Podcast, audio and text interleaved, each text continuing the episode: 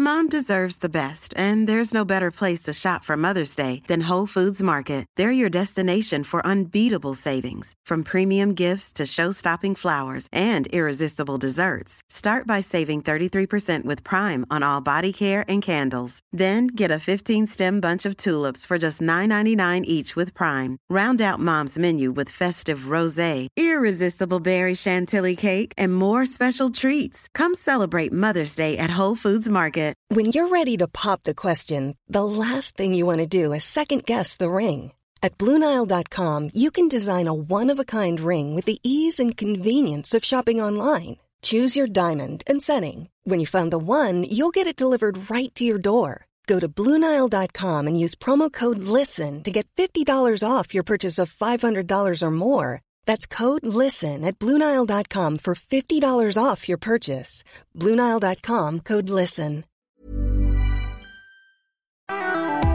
This program was previously broadcast live on Love Sport Radio, so some items may be out of date. Phone in elements of these shows are not available, but if you'd like to comment or give us feedback on our shows, you can tweet us at Love Sport Radio. For more podcasts or to listen live, visit lovesportradio.com. Alternatively, you can find this and other podcasts on iTunes or Spotify using the keyword Love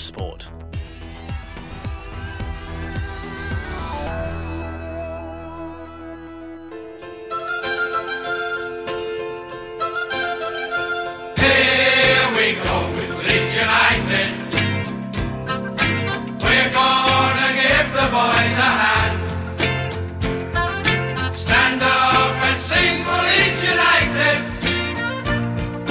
They are the greatest in the land.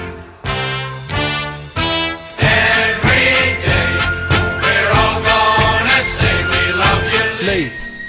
Leeds, Leeds. Oh, I tell you what, new year, new start. I think we're gonna we're gonna do that every time we start a lead show. Now we're gonna get John McKenzie just introing the show with a bit of a stereotypical Leeds, Leeds, Leeds. well, this is, of course, if you weren't already aware, the Leeds United fan show here on Love Sport. We're back for 2020, same time, same place here at Love Sport on a Friday at 8 pm through to 9 pm. It's me, Matt Beadle, with John, like I said, from All Stats Aren't We? Hello, John. Hello. Have you had a good, nice festive period? Yeah, You're back. lovely. Yeah, Yeah, we're well going to get into that, to be fair, in a little bit. But we do have a debut today. At least a certainly do. debut for when I've been here on the show, Mr. Rich Hurst. Now then, Hi, Rich. hi. How are you doing? I'm good. Are you well? Yeah, I'm not too bad. Yeah, yeah. Great. excited about being here with a few Leeds fans talking about football. Absolutely. First impressions of our beautiful, shiny studio. It's fantastic. A bit small, but hey, pretty good. all good things come in small packages, Yeah, as up. they say. Now, gents, the last time we were here in this very studio, I believe, was just prior to the defeat to Fulham. We were looking ahead to that game, of course, after that draw against Cardiff. And John, you were slightly concerned about how the wheels came off in that game against Cardiff, and we were thinking, "Do you know what? It's okay. We've always trusted the process. Hmm. And then it did go a little bit awry. There was a great victory, of course, against Birmingham. What a game that was. You've been on the show, been on the station, I should say, since then, talking about that particular game. It was followed up with the draw against West Brom, and then, of course, the FA Cup defeat to Arsenal on Monday. But let's just do a bit of a festive recap, a bit of reflection on the games since we last spoke. Yeah, it's been interesting, hasn't it? Because uh, in many respects, you look back over December and you think it's not. This is not great. Um, we've not done the opening stat. One of my opening stats was, you know, oh, crikey. I can't believe we're back in 2020. We've already forgotten about the opening right. stat. But I- a- do you know what? It's because I got I got handed a running order late doors. I didn't I Oh. didn't have it in my head. I know it's all right. It's all right. Producer Paddy's pointing at John McKenzie right here. I'd completely forgotten about the opening stat. I crikey, I've this got is two terrible. actually. I've got two. Okay, a please. Good, good one and a bad one. What do you want? A good one or a bad one? Well, let's have both. Okay, so the good one is uh, Pablo Hernandez is back this weekend. Leeds have not been losing at any point in the league this season when Hernandez is on the field, Okay. Excellent. which is pretty good.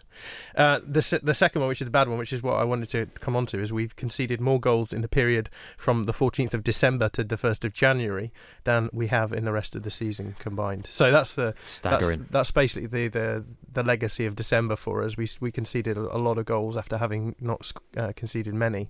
So yeah, it was. I think from that Cardiff uh, match onwards, it was just a little bit of nerves uh, setting in on, on in the defensive side of the game, and we were just doing the thing that we do, where we concede a lot of the, the chances that we, the good chances, I guess, that they that they created. But um, we looked this week on our podcast actually at the box shots cre- created by the opposition during December, and um, I think against um, against Birmingham uh, and against Fulham and against um, Cardiff, we we conceded about uh, uh, over 40%, 50% in two of those games, but over 40% in the other one uh, of box shots, so shots that were taken in the box, which the league average is about 12 or 13. So we we were just conceding everything that was going at our goal, um, and you know that's happened before. But I think that comes from just a little bit of nervousness setting in. Um, once you throw away a 3 0 lead that would have given us 13 points clear of third place, and you think, you know, we're 3 0 up here, we're not going to give it away, and then you do give it away, I think the nerves creep in. And then we, we did, there's just been a few sort of defensive um, areas where we've been a little bit uh, shoddy in as well. Um, we miss a midfield as well. So we, we talked a lot on our on our recent podcast about how um, we rely on our midfield to get us out of, of, of, presses from the opposition, and when they don't do that, when we lose lose the ball in tr- transition to attack, then your team is just structured in a in a way that's completely um, inept for defending, and so we, we got munched a few times uh, like that. So I think the, this, the the that's the negative side of things. The positive side of things is we came out at the end of December and we were in first place, um, and we'd had a, a better ten game run in forty game in forty days or whatever that that Christmas period is than any other team in the championship. So it's one of those ones where you kind of feel we should have done better, but everyone else did worse than us. So um, in the end, it sort of worked out all right. So, Rich, you did essentially go lost, drew, won, drew. I like to think that we're sort of back on the upward curve again yeah, now. Absolutely, yeah. I mean, as John was just saying, you know, it was it was a difficult run of fixtures in December, and to come out with it with just one loss against Fulham is is a pretty good run of form, I think. Um, you know, a couple of the weirdest results I've ever seen. You know, the Car- the Cardiff game was unbelievable, and then obviously Birmingham later on. So there's there's some vulnerability there at the back. Um, but yeah, coming out on top of the league, you know, going into January is, is perfect, I think. Is there any surprise amongst you that it did go that way? Like you said, I mean, that stat to think that you conceded more over December than you had. Or was it an equal amount over December than you had uh, yeah. previously throughout so the season? So the first 21 games, we conceded 10 goals, and I think in the four games after that first 21 we conceded 10 goals uh, which is which is kind of crazy I, it, it was weird we, we we talked about this before on, on all stats on we that it, it's odd how we were a team who were actually very good defensively and we were struggling to score and we were, were sort of eking out results to being a team that suddenly just couldn't defend but we seemed to be scoring quite a lot as well. So the whole tenor of the of the team just seemed to change overnight after that the Cardiff City game. And I think I think that's partly be, that's partly because of that of that um, psychological fragility. I think that there is something there. I don't like talking about psychology too much because it's really hard to it's really hard to um, quantify it um, but at the same time, you know, those midfield problems that I mentioned, we've we've had since Forshaw's been injured, since uh, Hernandez went out, since Jamie Shackleton's been injured. So it's just a combination of those two, and I think the sucker punch of of having that that that sort of three 0 becoming a three three, um, playing on your psychology, and the fact that we were already we were already uh, at bare bones in the midfield, just they came together, and that's probably what what caused that change. Let's not forget as well that Pablo Hernandez was playing on the right wing, so he was and he was a bit more of a defensive defensive player. And since he's been gone, he's been playing in the, well, just before he w- went, he was playing in the midfield area, in the central midfield area. And so we had two out and out attacking wingers, and I think that probably led to our um, a little bit more um, defensive fragility, and also caused us to score more goals. So you know, it's one of those things we've talked about it before. So if you change something in the system, there'll be an equal op- opposite reaction somewhere else. So I think that's pretty much what happened. So yeah, I think there's there's maybe expectations that something like that was going to happen.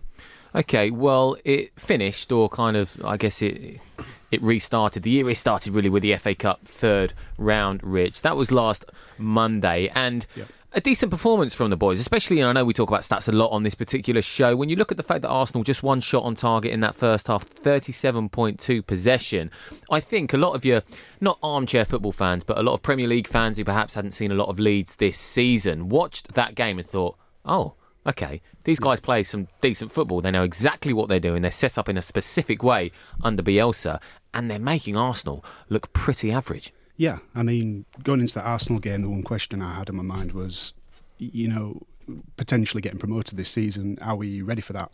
Those those first forty five minutes proved that you know, we've more than got the talent to compete against teams like Arsenal. We we fell apart a bit in the second half, but the first 45 minutes were just incredible. You know, uh, uh, it was, it was 15 fantastic to watch. shots. Yeah. 15 shots. I think that's the joint most that Arsenal have faced Mm. throughout the entire season. 15 shots and 10 box shots as well. So it wasn't just speculative shots. These were shots that were in the box. And we, we like you say, in the first half, we were causing them problems all over the place. Um, they, I think, with well, Arsenal were sort of experimenting with with a, a- a weird sort of asymmetrical system. So they had they had sort of three centre backs. So they had Sokratis, Holding, and and Luiz, and then they had Kolasinac sort of playing as a as a left wing uh, left wing back. Yeah, um, and I think that that just left acres of space in the in the in Leeds' left hand um, side, which is obviously when you've got someone like Jack Harrison. Um, and and you've you know we build up on the right and then try and spread play to the left. So there was just loads of space to work with. And in the second half,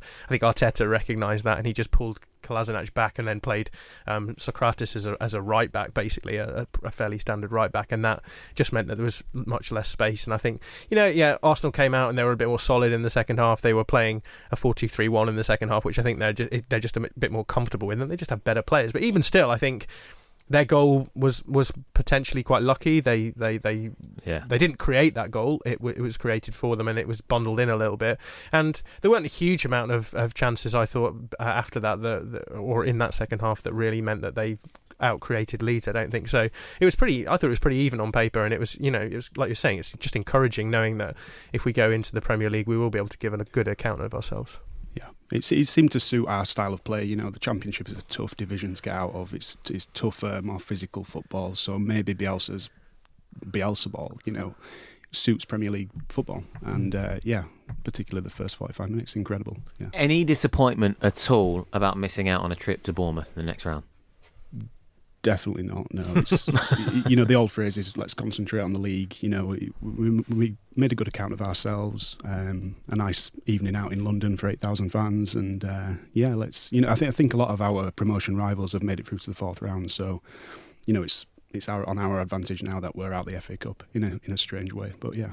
Okay, well, we move on to a bit of transfer talk, gents. John, it is January. Eddie Nketiah has moved on.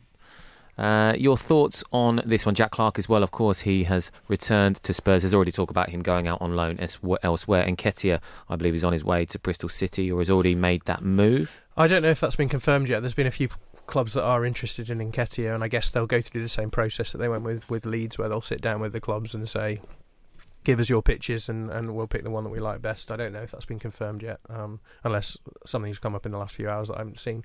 Um, other than that, yeah, I think Jack Clarke's back. Um, we we have, I guess, we have four concerns in terms of the transfer market. One of them is obviously striker. Now that Eddie Nketiah is gone, um, then there's the central midfield area that I think a lot of us were much more worried about, perhaps before the news that Adam Forshaw is back in training, um, however loosely. Um, those are the two main ones, I think. Then obviously you need a winger to cover for um, for Jack Clarke at, at some point. And there's there was news today actually that uh, Ian Poveda from Manchester City, who's played at uh, played at Barcelona, been at City, but who's at Brentford for a while as well, um, but has caps for the England youth system pretty much all the way through. Looks like a, a fairly exciting prospect. So he's been brought in for that. So they're obviously looking at a long, longer term solution for that position. Uh, and then the final one is goalkeeper, given that Kiko Casillas. Um, trial with the FA is still um, ongoing, and and the potential that we might lose him. But then we saw Illan Meslier uh, play Made for a good account of himself. Didn't Yeah, I mean you're the you're the goalkeeper keeping expert. I thought he was I thought he was excellent in almost every area really. But did you, did you you watch that game? Did you Yeah, think, yeah, absolutely. I thought he was very decent. However, I don't know. I, we like to do a, a an ex pros sort of uh, analysis of Leeds on this show. Paul Robinson, so a qualified pro, with the fact that he played against played for Leeds as well. He actually but actually not the out. but not the Paul Robinson. Sorry, Was it the goal? Was the goalkeeper? the goalkeeper, Yeah, Paul okay, Robinson. Yeah, yeah. Which Paul Robinson do you think I meant? the the the left back. Who Oh, the for Bolton. no, no, not him. The former goalkeeper Paul Robinson, scorer of two goals in his career, of Mm. course, one brilliant one in the League Cup Yeah. at Elland Road.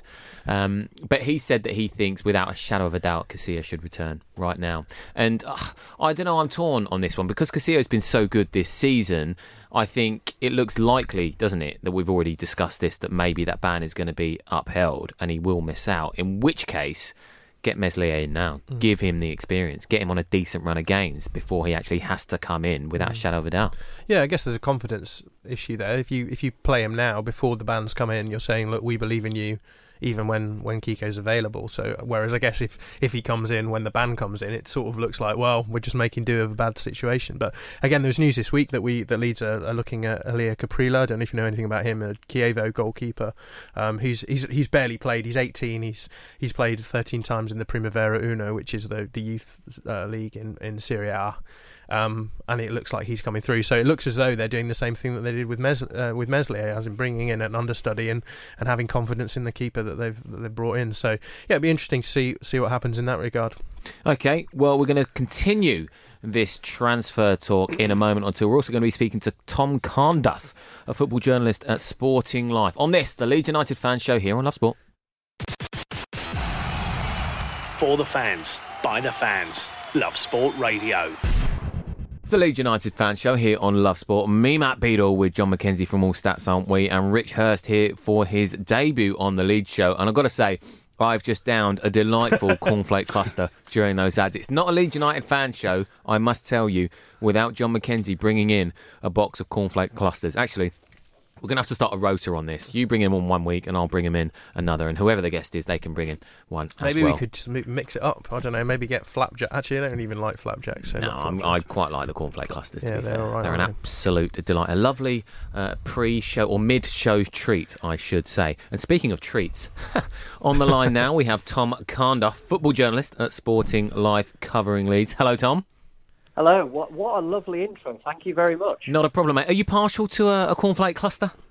Uh, yeah, I think if I was given the choice between the two, I'd probably go cornflake cluster over the over the flapjack. To be honest, yeah, sounds good. Sounds nice, nice. Okay.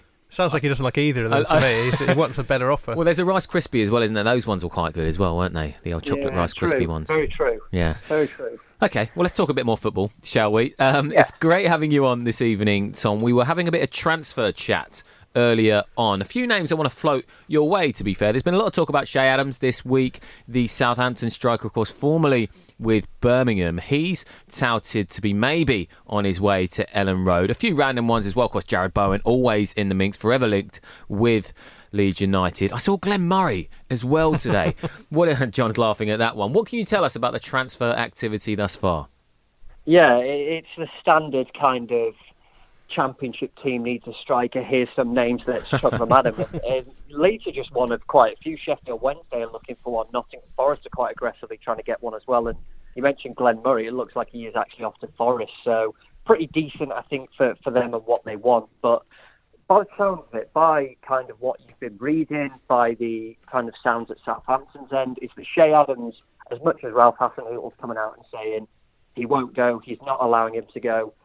I don't think that's necessarily true. I would not be surprised at all to see him go. And if Southampton were very keen on keeping him, then frankly they wouldn't be in the transfer market looking for another striker at the moment. The the thing for them is having those numbers. Che Adams wants to play football. He wants to get back scoring goals, and I'm sure Southampton want the same as well. So I really, really would not be surprised to see Adams turn up at Leeds at some point in this window. I think the problem for Leeds will be it will be late in the window. It will be you don't want that Dan James esque saga, but it might time scale again. And is it worth the risk?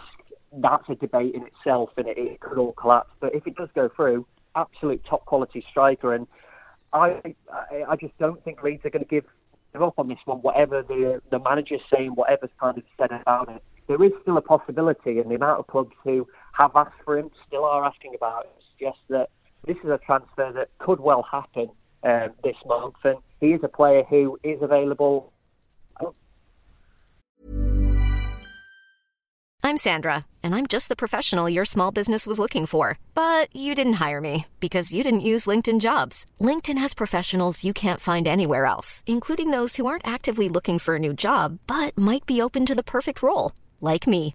In a given month, over 70% of LinkedIn users don't visit other leading job sites. So if you're not looking on LinkedIn, you'll miss out on great candidates like Sandra. Start hiring professionals like a professional. Post your free job on linkedin.com/people today. Hey there, it's Michelle Norris. I'm host of a podcast called Your Mama's Kitchen. When I travel, I'm usually looking for a way to find a taste of home when I'm not at home. And one of the things I love to do when I am at home is entertain. And Airbnb allows me to do that. When I was in California recently, I rented a house that had a great kitchen. And when we were sitting around the table, we're all thinking, we're in someone else's house. Someone could be in all of our homes as well. If you have a home, but you're not always at home, you have an Airbnb. Your home might be worth more than you think. Find out how much at airbnb.com/slash host.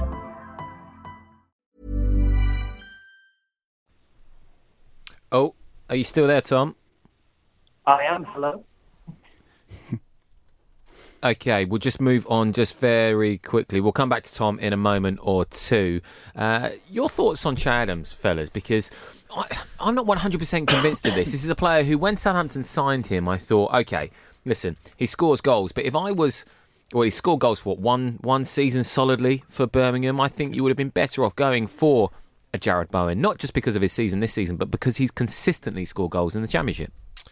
Yeah, I th- yeah, I, I think two things. That one first thing would be is Jarrod Bowen an out and out striker? We, uh, yeah, I don't think that he is. I think he's obviously much better coming from a wide position. Um, he would probably fit in our team quite well, but then you've got the issue who do you drop, uh, Harrison or Costa? Um, so so there's that. The other thing is that whoever we do bring in is being played as a second fiddle to Patrick Bamford. So I think the reason why we're struggling to find someone, or why why it's I'm not particularly confident that we'll necessarily get someone that we want, is because you have to balance that off. You have to take into account the fact that Patrick Bamford is is going to be the starting striker, and whoever is coming in is going to have to be happy challenging for that spot or even just being happy with 20 minutes at the end of games. So yeah I, I I have no problems with Che Adams whatsoever. I think he'd be I think he'd be a good backup player. But again I think we're going to end up with Eddie Nketiah all over again aren't we? We're going to have um, Adams thinking that he deserves more game time and and and that's that's the long and short of it really Tom, you're back with us. I believe that was John there, just quite rightly, I suppose, saying that Leeds do need to try and avoid this whole Eddie and Nketiah scenario of that second striker. Time Eddie couldn't get game time, but the fact is that Leeds now know that the striker they want, the the person that they want to come in. You mentioned Che Adams would be an absolutely perfect fit for what they want. The defensive contribution, he's fit as well. He'll just suit that system. And if it comes to game time, Adams played, I think it was 41 Premier League minutes between the start of October and Boxing Day. So we talk about how little Eddie and Nketiah played. I think he featured in all but three of Leeds' games when he was fit. So he was involved, even if it was from the bench. Adams is definitely going to get more minutes if he does come to Leeds. He's going to get, even if it is 20, 30 minutes, he can kind of provide that role as well that when Bamford needs that bit of time out of the team, when the kind of goals aren't coming as they have done, Adams can go in because he's fit and he's ready to go in. If it's coming to playing time, he's definitely going to get more at Leeds than he will at Southampton. And that's even with some slight involvement over the Christmas period. I think that says to me that the talk of him wanting this move potentially in the uh, this month and his unhappiness at his playing time could well be true if then Hasenhüttl, a player who has barely played, he's thrown him in and he's given him starts over Christmas and he's played them in the FA Cup as well. So if he comes to Leeds, he's definitely going to get more minutes uh, than he would at Southampton, and undoubtedly he's going to probably find his goal scoring touch again. So it's a move that just makes a lot of sense, I think, for all parties. I'm just wondering, Tom, what you think a bad uh, transfer window for Leeds would look like. I think obviously every Leeds fan thinks that the, the transfer window is bad, whatever happens, almost, and they, they have this sort of perfect idea of what a transfer window should look like. But what do you think Leeds have to achieve in this uh, in this window, and what do you think would uh, would be the, the, the worst case scenario? I think the worst case scenario is that a striker doesn't come in and Leeds are pretty much having to go with Bamford and maybe um, I'm not sure whether Roberts moves up, Harrison moves across. He tried to play him more centrally last season. And that's probably the worst case scenario that a striker doesn't come in. But I think there's enough options out there for Leeds, particularly at the moment. And we keep mentioning Che Adams, but the fact they're not willing to give up on that one says a lot. Uh, kind of how the player is uh, and the availability for him. I think that's kind of absolute worst case scenario. I think that's the one position that you really look at and say someone has to come in. That could be vital. That could be the extra one goal, two goal that provides the extra two, four, six points, whatever across the season that will be the difference. So for me, the worst case scenario is Leeds don't get a striker. Leeds do not get someone to come in and complement Patrick Bamford, not necessarily displace him, someone to come in and, and provide that similar role that, that he does. And they're definitely sounding like a winger's going to come in. They're definitely getting a goalkeeper coming in with the whole thing hanging over Kiko off the pitch, uh, etc., and a potential ban there. So it looks like it's shaping up to be a decent window. And I think it's just that striker. If that striker comes in, he could come in Monday and Leeds could shut up shop for the rest of the month. Nobody really has to go out from the first team. Nobody else has to come in because these young players as well that he's had last year are, are really bedded into it, and um, he's got a decent looking squad in, in, what is a very inconsistent league this year. So he's just that striker role. That's got to be the imperative uh, kind of move to be made before the 31st of January. Just a final question from me on Ian Poveda. Um, I wondered if you'd seen much of him and, and what your thoughts were, were of the, the rumours around him.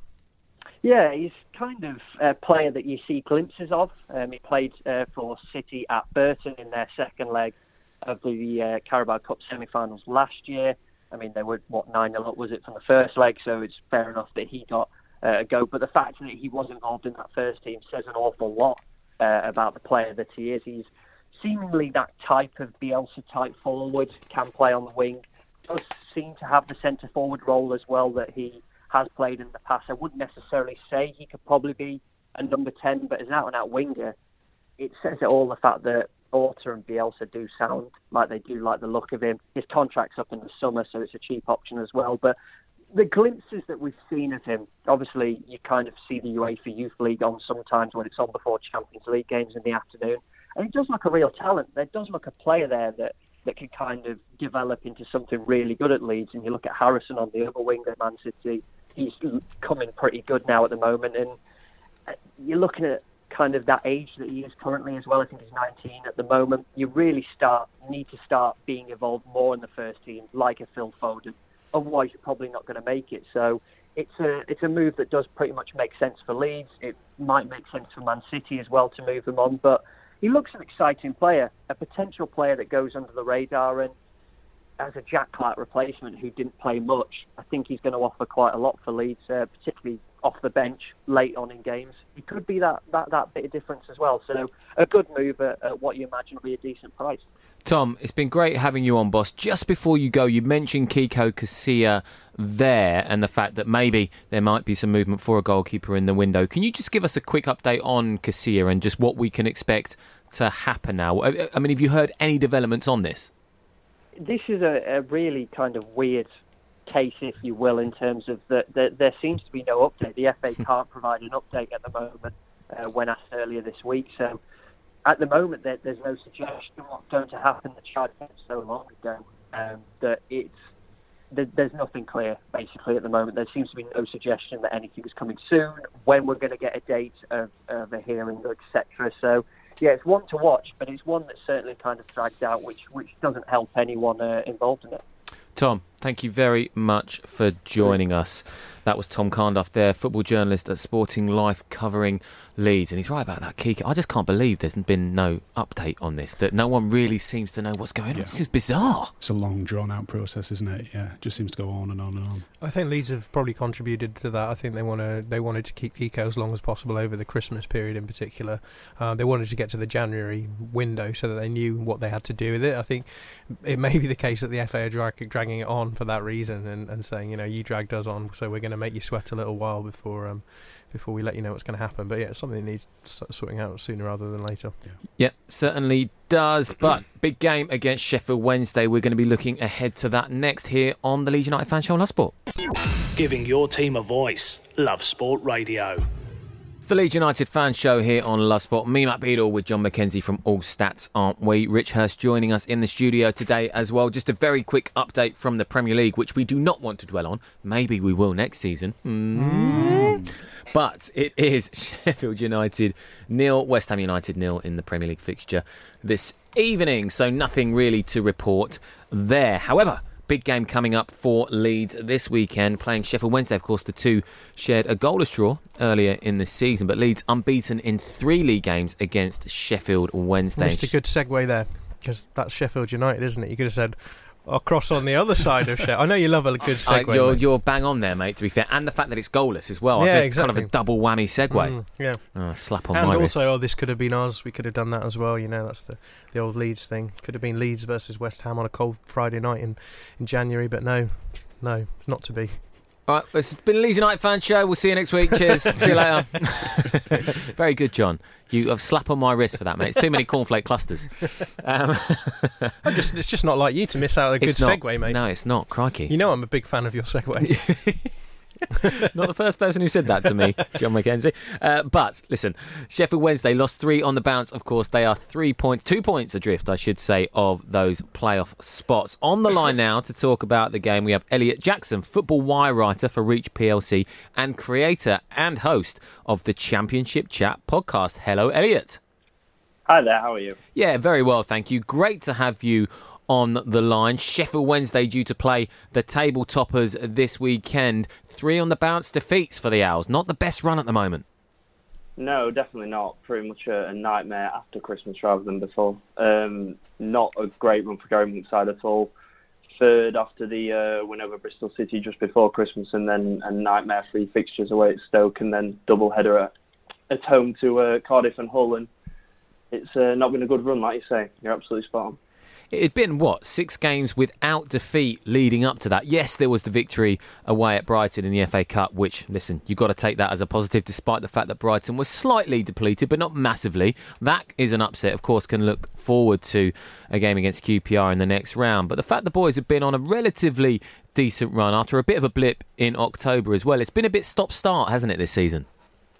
Um, it very much has. I, think at the start of the season, expectations were very much if they could be in and around the playoffs, which is where they are now, then fans definitely would have took that. Um, certainly after all the uh, the off the field issues with Steve Bruce leaving, of course, just weeks before the start of the season. So I think fans would have took the position they're in now if offered to them. But when you're third in the table and you look at you know Stoke away on Boxing Day, who of course on uh, in the best of form this season, I think it's fair to say, and Wednesday have got a great record on Boxing Day, generally speaking. So to to concede two late goals, obviously in stoppage time, to lose that one, and then you're thinking, right, time for a reaction.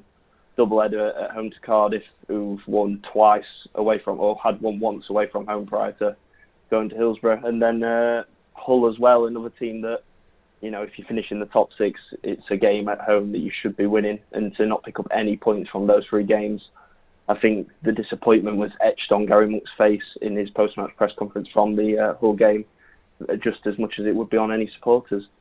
Hi, yeah, it's John here. Um, I just wondered if you had any explanation for, for those three games. Do you think was there anything underlying those performances that you maybe expected to come, or was it is it entirely surprise for you? I, I think that the obvious and most glaring difference when you look at the games before is Steven Fletcher wasn't playing. Mm. Uh, he's been massive for, for Wednesday in terms of not only goals, obviously the club's top goal scorer, uh, the second top being three goals, which shows the the over reliance on a 32 year old that's out of contract in the summer. But uh, also, there's been some issues with the midfield. They've missed Massimo Luongo massively, who's now fit again, came back into the team for Brighton, and he just offers a lot more dynamism compared to Hutchinson, who uh, has been playing alongside Bannan.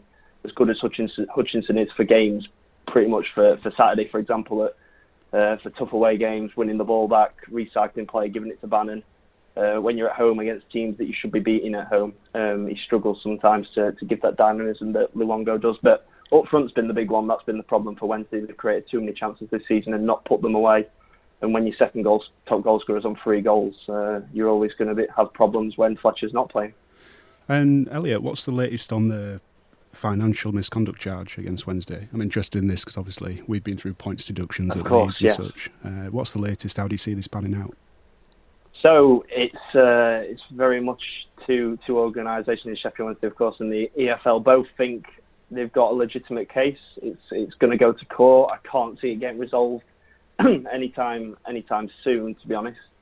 Um, it was a worry when it first came out, um, especially obviously with what happened to Birmingham last season, getting docked nine points. But the fact that Wednesday, of course, uh, it's a slightly different charge in the fact that what they've done in selling the stadium is not the problem. It's the fact it's the date of which they've um, put it in. So they put it in the 17-18 accounts, but the land registry claims that they sold it a year later, which obviously means it can't go into those accounts, which means they failed financial fair play by about 30 million. but they've absolutely smashed through it. Uh, the stadium sale was needed in order to to meet those regulations. So you, you you know it's almost a bit more dodgy in the fact West Birmingham obviously just smashed through FFP Wednesday and now embroiled in the fact that they've essentially on some levels committed fraud a little bit. Not you could argue that Yeah. by the fact they put it through a completely different year yearbook for the for land registry. I don't think it's going to get resolved quick. Wednesday are absolutely adamant that they've done nothing wrong and they've communicated with the EFL all the way through the process and they knew what was going on. Yeah, there was some Um, com- and there was some got- comparison they to Derby's uh, stadium, selling of their stadium, wasn't there? Yeah, yeah. That, that that's the big difference. What Derby have done is the exact same as Wednesday. So the actual the charge is not about what's been done; it's about when it's been done. Um, in terms of if it's gone through the books the year the EFL say, then Wednesday have absolutely smashed FFP and therefore get done. Whereas if it goes through when Wednesday have claimed, they've they've they've not. They've used the loophole um, to their advantage, and, and they wouldn't have broken FFP and committed any um, financial breaches, as the EFL like to, to put it. One more question about the game tomorrow. Um, obviously, Gary Monk has, has preferred playing in a 4 4 2 in the last, Yep. most of the season, but for the last few games in particular. Given that you've got a striker problem, do you expect that he'll switch that to a, a lone striker? He's played four five one, I noticed, or four, a sort of 4 3 3 hybrid as well.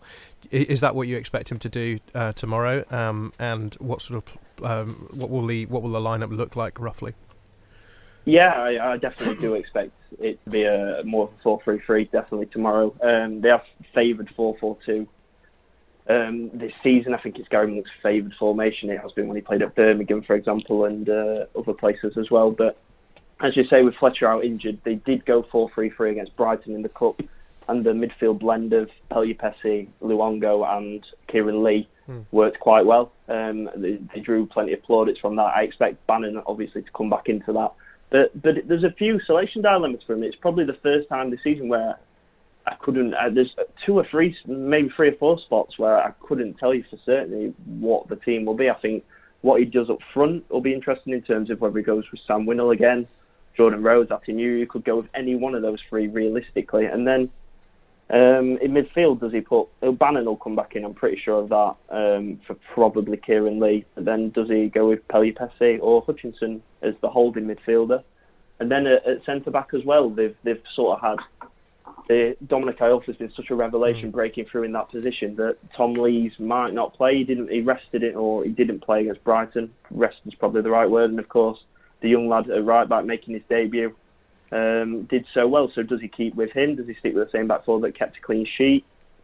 Um, so there's there's two or three really key positions for once that are all a bit up in the air, and I suppose that's what happens when you have three defeats on the bounce uh, and you're disappointing. Um, Gary Monk was clearly disappointed. Said many times in that press conference after the Hull defeat that he had food for thought, and then they go and win away at a Premier League side. Yes, Brighton did make changes, but like you say, it wasn't it wasn't a, it wasn't a shoestring side they put out. They still had a lot of good players, and they put uh, they made less changes than Wednesday did. To be fair, so the, the, there's a few positions up in the air. To be honest, centre half, striker, and, and what he does in the centre of midfield. Elliot, you mentioned contracts there with regards to the strikers and Steven Fletcher. Yeah. Actually, on Steven Fletcher, I just very quickly want to ask you about this because he looks like a new man. I'm not going to lie. I mean, I know he's had his Barnet done, but he looks like he's been down the gym. He's gone, do you know what? I'm what, 32 years old now. I'm going to get myself sorted. And he looks so good. And now the fact that he's not going to be in the side, he's got 12 goals this season, which I think equaled his tally the entire length of last season. It was the magic Yeah. number for him in the 2016 17 season. We hope that he's not going to be stuck on, well, Leeds fans might be, but, you know, you hope as a Sheffield Wednesday fan he's not going to be stuck on 12 goals. Is it going to be, what, 10 weeks he's going to be out now? It's going to be a massive loss, isn't yeah, it? eight, eight to ten weeks. Yeah, yeah, absolutely huge. As I said, the um, the the difference he makes, not just in terms of goal threat, but that's obviously a huge part of it. But just the way that Wednesday play, generally speaking, you, you feel a lot safer when the ball's going up front, and you know Steven Fletcher's there to hold it up, um, and it, it allows. He makes up for a lot of the flaws that the other strikers, when they've got, when they've got a lot of options up front, but they don't have a great deal of quality, which has been the problem with recruitment Um, they've sort of been lumbered with all these strikers, and but they, they really need a striker, which is a weird dilemma to be in when you think of the, uh, the, the the sheer numbers they've got in that area. But Fletcher Fletcher's been brilliant, as you say. You're absolutely right. He's out of contract in the summer.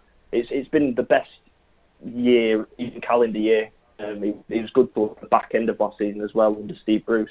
It's been the best calendar year of his career, certainly since Wolves, the Wolves days where he, he hit 13 goals. I think it was you're right in saying it in the Premier League for them. Um, and he's, he's been fantastic. And obviously, with his contract up in the summer, I would personally give him another year. Um, I wouldn't I wouldn't give him more than another year because, generally speaking, this has been a bit of an anomaly season for him. He hasn't hit those numbers generally, but he's he's a man in form, and if he can come back towards the back end of the season when they aren't too far away, then it'll make a real impact. And, and that's why there's such an importance on them getting someone in in January.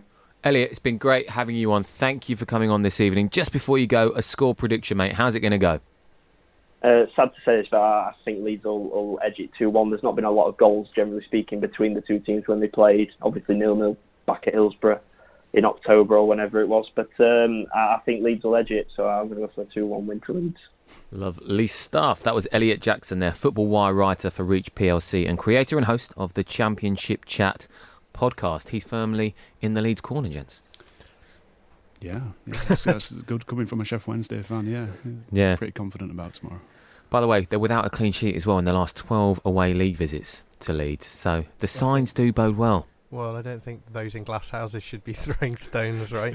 so yeah, I I hope they concede, but we're not exactly looking like keeping clean sheets either at the moment. So No, absolutely not. Well, okay, it's my favourite part of the show. Next, listener questions. Love Sport Radio, the station giving fans a voice. It's the Leeds United fan show here on Love Sport. We have got about 10 minutes left, and it is time for your listener questions. Rich, big part of the show, this, mate. I tell you what. Yeah. No holds barred, John McKenzie, for the for the listeners' questions. Um, we are going to start with a question on Che Adams. This is from the Young Peacock. Che Adams on loan with a mandatory buy clause of fifteen million pounds. Good business or bad business? Now I know we spoke about this with Tom Carnduff earlier on, but John, yeah, I, did, I, I included this question because it. I mean, that that's the rumor. The rumor is if Che Adams does come, it will be a loan to buy. Uh, 15 million pounds. That will mean that uh, come the summer, we'll have to pay 15 million pounds for Che Adams, 15 million pounds for Helder Costa, which is fine if you go up into the Premier League. But if you don't, you are in the Championship with 30 million pounds of debt hanging over you, and potentially two players who probably expected to be in the Premier League. So, I look, is it good business or bad business? I don't know. Maybe it's somewhere in the middle. Um, I don't know whether or not that will end up putting Leeds off. I don't know. Um, I, I, I was surprised that we went for Costa in the summer. Well, I wasn't surprised, but I thought you know he's the big signing. You know, you you do that, uh, and then you and then you think about the next season in in the summer following. But um, if they do go for it, they're going for it, and then and that you know that always comes at a, a potential risk. That is, you know, you end up with thirty million pounds and two unhappy players in the championship the next season. Yeah, I agree with John. The answer probably lies somewhere in the middle. I would have thought. Um, but watching Marcelo Bielsa's press conference the other day, there seems to be a bit of urgency with needing this striker to come in, which was is unusual for Bielsa because he's normally quite laid back. Um, and as we were saying earlier, you know, we, we haven't got a backup. I think we've got Edmondson in the under 23s, but apart from that, we haven't got an out and out striker. So Mm. it's a necessity. So I think that's the reason why we're going to go for him. So, Yeah. yeah. I think you, you do you do get rinsed when you when you leave something as late as the January transfer Yeah. window. You know that your feet are being held over the fire, and, and there's not a lot you can do. And I guess the, the, the you know this is what I've been saying all the way through. The, the January transfer window is, is a time for desperation. Like you don't, you, there's no good transfers really that get done. There's not there's not intelligent squad building that's done in January. Anything that's done in January is usually to fill holes that you should have filled in the summer, or you've been unlucky uh, to not keep up. So for me, the, the the risk is is our own fault. We should have perhaps managed the Eddie and Nketiah situation better. We should maybe have gone for someone who wasn't Eddie and Nketiah. we should maybe have gone for someone permanent. Um, all of these things are now, you know, these are the questions that people are asking about the current state of, of football. You know, big big clubs just being able to do what they want with clubs further down the ladder and loan loan players out and, and then just expect them to come back. And they they seem to think that you know they hold all the cards in these sorts of uh, relationships. So it's it's a tough one. Um, I think it's probably not good business but I yeah like like Rich says what can you do? You're not in a position to be able to do good business. So Okay, well, Rich, Billy Reid, to be fair, has asked, with regards to all this transfer speculation, do you think Leeds need to sign anyone this window, or do you think fans like yourselves are needlessly worrying? I'm unsure. I mean, the, the, if you look on Twitter at the moment, we're, we're making comparisons to last January, where again we were top of the league at Christmas. We didn't make any signings, and and look what happened. So you know we need to learn from the past. I I think we do certainly need a striker. The the other signings coming in, the wingers and such, seem to be building more for a future, whether that's in the championship, championship or the Premier League. Um, but yeah, certainly the striker that that needs to be solved. Um, so yeah, I, th- I, think the comparison yeah. only till last Jan. I think I, I agree with that. I think yeah, it's you know we could go up without making any transfers, but you don't want to get to a point where you don't go up and then look back and think we could have done something more. Um, and that's the issue with, with the lack of striker. We could we, we don't want to be getting by with playing a Tyler Roberts who seems to only be able to last four games um, as a striker, or Jack Harrison who's been playing fantastically on the left hand side playing as a striker. Um, we we had questions on our podcast this week about whether or not Leeds could do something like Man City did when they played against Man United, having two sort of false nines in the in the shape of uh, Kevin De Bruyne and Bernardo Silva. We don't have the players to really be able to do that. I don't we don't we don't have the midfielders to be able to do that, let alone um, good enough midfielders to play like that. So I do, yeah, we need to get someone in, and I suspect that if we don't get Che Adams, we're not going to get someone that anyone's happy with. But if we do go with Che Adams, then you play you pay that premium, don't you? That's that's the thing. So mm. I think we do need to get probably a striker just to be safe, but um, you know that striker come, could come in and barely do anything for the team, and they still and we still go up. You know, it's it's one of those funny things. Tough one, tough situation there. Another tough situation is with the return of Pablo and Shackleton as a backup. Presumably, they take Dallas's place in midfield. So who, John? Who gets dropped? Do you move Dallas to left back or bench him? That's from Joe Hill. Yeah, this is a, an interesting one. Not, not, to mention the fact that Forshaw is is back in training now. Forshaw is obviously going to have a slower return than someone like Shackleton. I think partly because Shackleton's younger, but partly because Shackleton hasn't been out for as as long. Um, but yeah, if you if you have if you have Forshaw or Shackleton playing, um, Dallas is out of the midfield. Where do you put him? I'd be tempted to keep things the way they are at the moment uh, in terms of the the fullbacks. I think Barry Douglas was excellent against Arsenal. Um, I think he's clearly been working hard to get back in the team. Um, some of the signs were there for me that he was working on things that I was worried about. I think he was really good in build-up play for Leeds. He was good under pressure against Arsenal. Um, and I I think he's probably I mean he's our he's our best left back in, in, in the classic sense of the term. So I, I wouldn't want to see him displaced. Luke Ayling I think is is perfect for for that for what he does. That's the that's his job. He's excellent in that position, and I wouldn't like to see him out of the team. So I guess my answer would be yeah, you drop Dallas um, from the from the field. And I think that that will not be very popular with Leeds fans because a lot of Leeds fans think he's been Leeds' best player this season. But I think the reason he's been Leeds' best player is because he's just such a good utility player, uh, and so you you sort of have a slightly different um, ca- categories by which you judge them. But I would, yeah, I think I would just, I'd definitely bring in a midfielder for Dallas. Um, Okay, Rob has come in with one. Rich, I like this one. Is our poor record in London due to small pitches? Is this a thing? Small, smaller pitches in yeah, London? Uh, when I read this question, uh, I didn't realise that was a thing. But uh, maybe I, I, I remember. I mean, Highbury back in the day, of course, they they prided themselves on the fact that they gained an advantage yeah. because it was a lot tighter, a lot smaller. Yeah. I didn't realise that it was still now a thing. I think. I guess maybe London pitches. There's space is a bit more of a premium in premium in London, right? So it would make sense that the pitches would be slightly smaller, but. Whether or not that's the reason why Leeds play badly, I'm not entirely sure. Um, I think we, we do manipulate space well, so we maybe don't get quite as much an upside. But I don't think there would be a downside necessarily to having a smaller uh, pitch. It's not like we would be more vulnerable. We we maybe probably slightly creating slightly fewer chances or slightly fewer good chances. But I think that partly the issue with London is that you know it's it's a long trip to, to London. Um, you you have to stay away for, for a night probably or or maybe even two, and I think um, as a result of that, just the disruption probably does for them. But yeah, I agree. It's, it is very strange, you know, and a bit of an anomaly. Um, maybe a bit of a curse, who knows? But yeah, I think we'll get some results down there. We've got Brentford and QPR coming up, so maybe we can break that curse. Yeah, big game against Brentford. They are buzzing about that one. Yeah. Might go along to that one, in fact, at Griffin Park.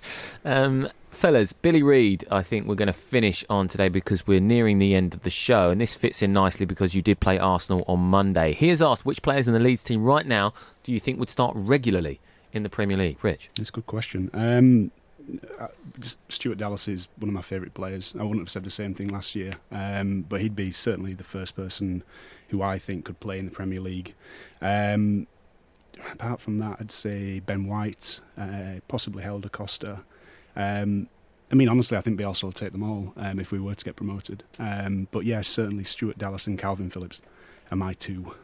Yeah, I'd probably I'd probably add Pablo Hernandez simply because he's played there for played yeah. there for a, a, lot of years and was was very good. Um, I think Jack Har- Jack Harrison, I think would be. Yeah. I think he will be shown to be a good uh, player in in the Premier League. It was interesting. I think what I found most interesting about us playing Arsenal was that as you as you mentioned, you know, we're used to playing teams who sit back against us and are, are quite cloggy in terms of defence.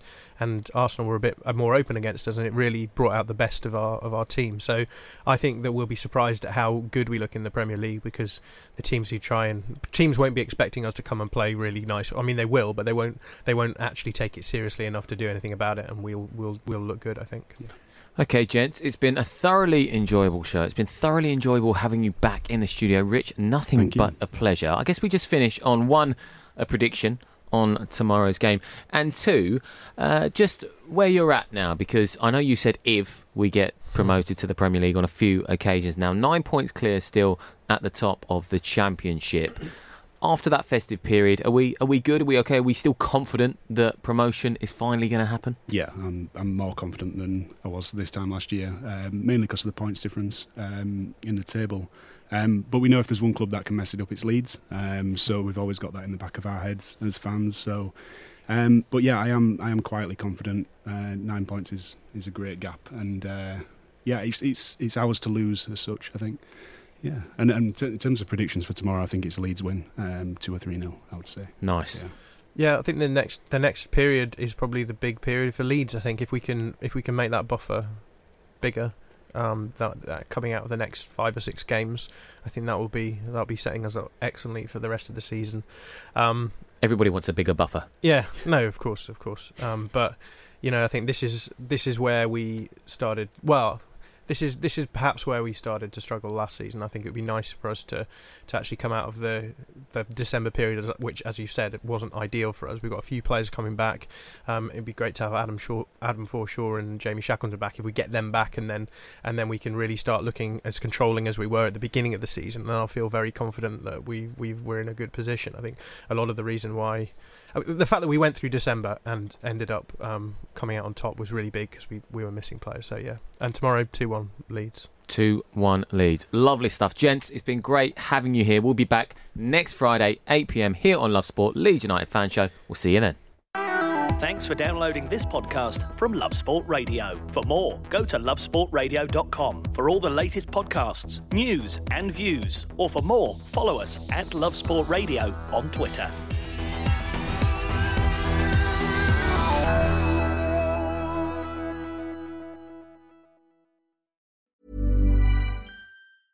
Mom deserves the best, and there's no better place to shop for Mother's Day than Whole Foods Market. They're your destination for unbeatable savings, from premium gifts to show-stopping flowers and irresistible desserts. Start by saving 33% with Prime on all body care and candles. Then get a 15-stem bunch of tulips for just $9.99 each with Prime. Round out Mom's menu with festive rosé, irresistible berry chantilly cake, and more special treats. Come celebrate Mother's Day at Whole Foods Market. When you make decisions for your company, you look for the no-brainers. If you have a lot of mailing to do, stamps.com is the ultimate no-brainer. Use the Stamps.com mobile app to mail everything you need to keep your business running with up to 89% off USPS and UPS. Make the same no brainer decision as over 1 million other businesses with Stamps.com. Use code PROGRAM for a special offer. That's Stamps.com code PROGRAM.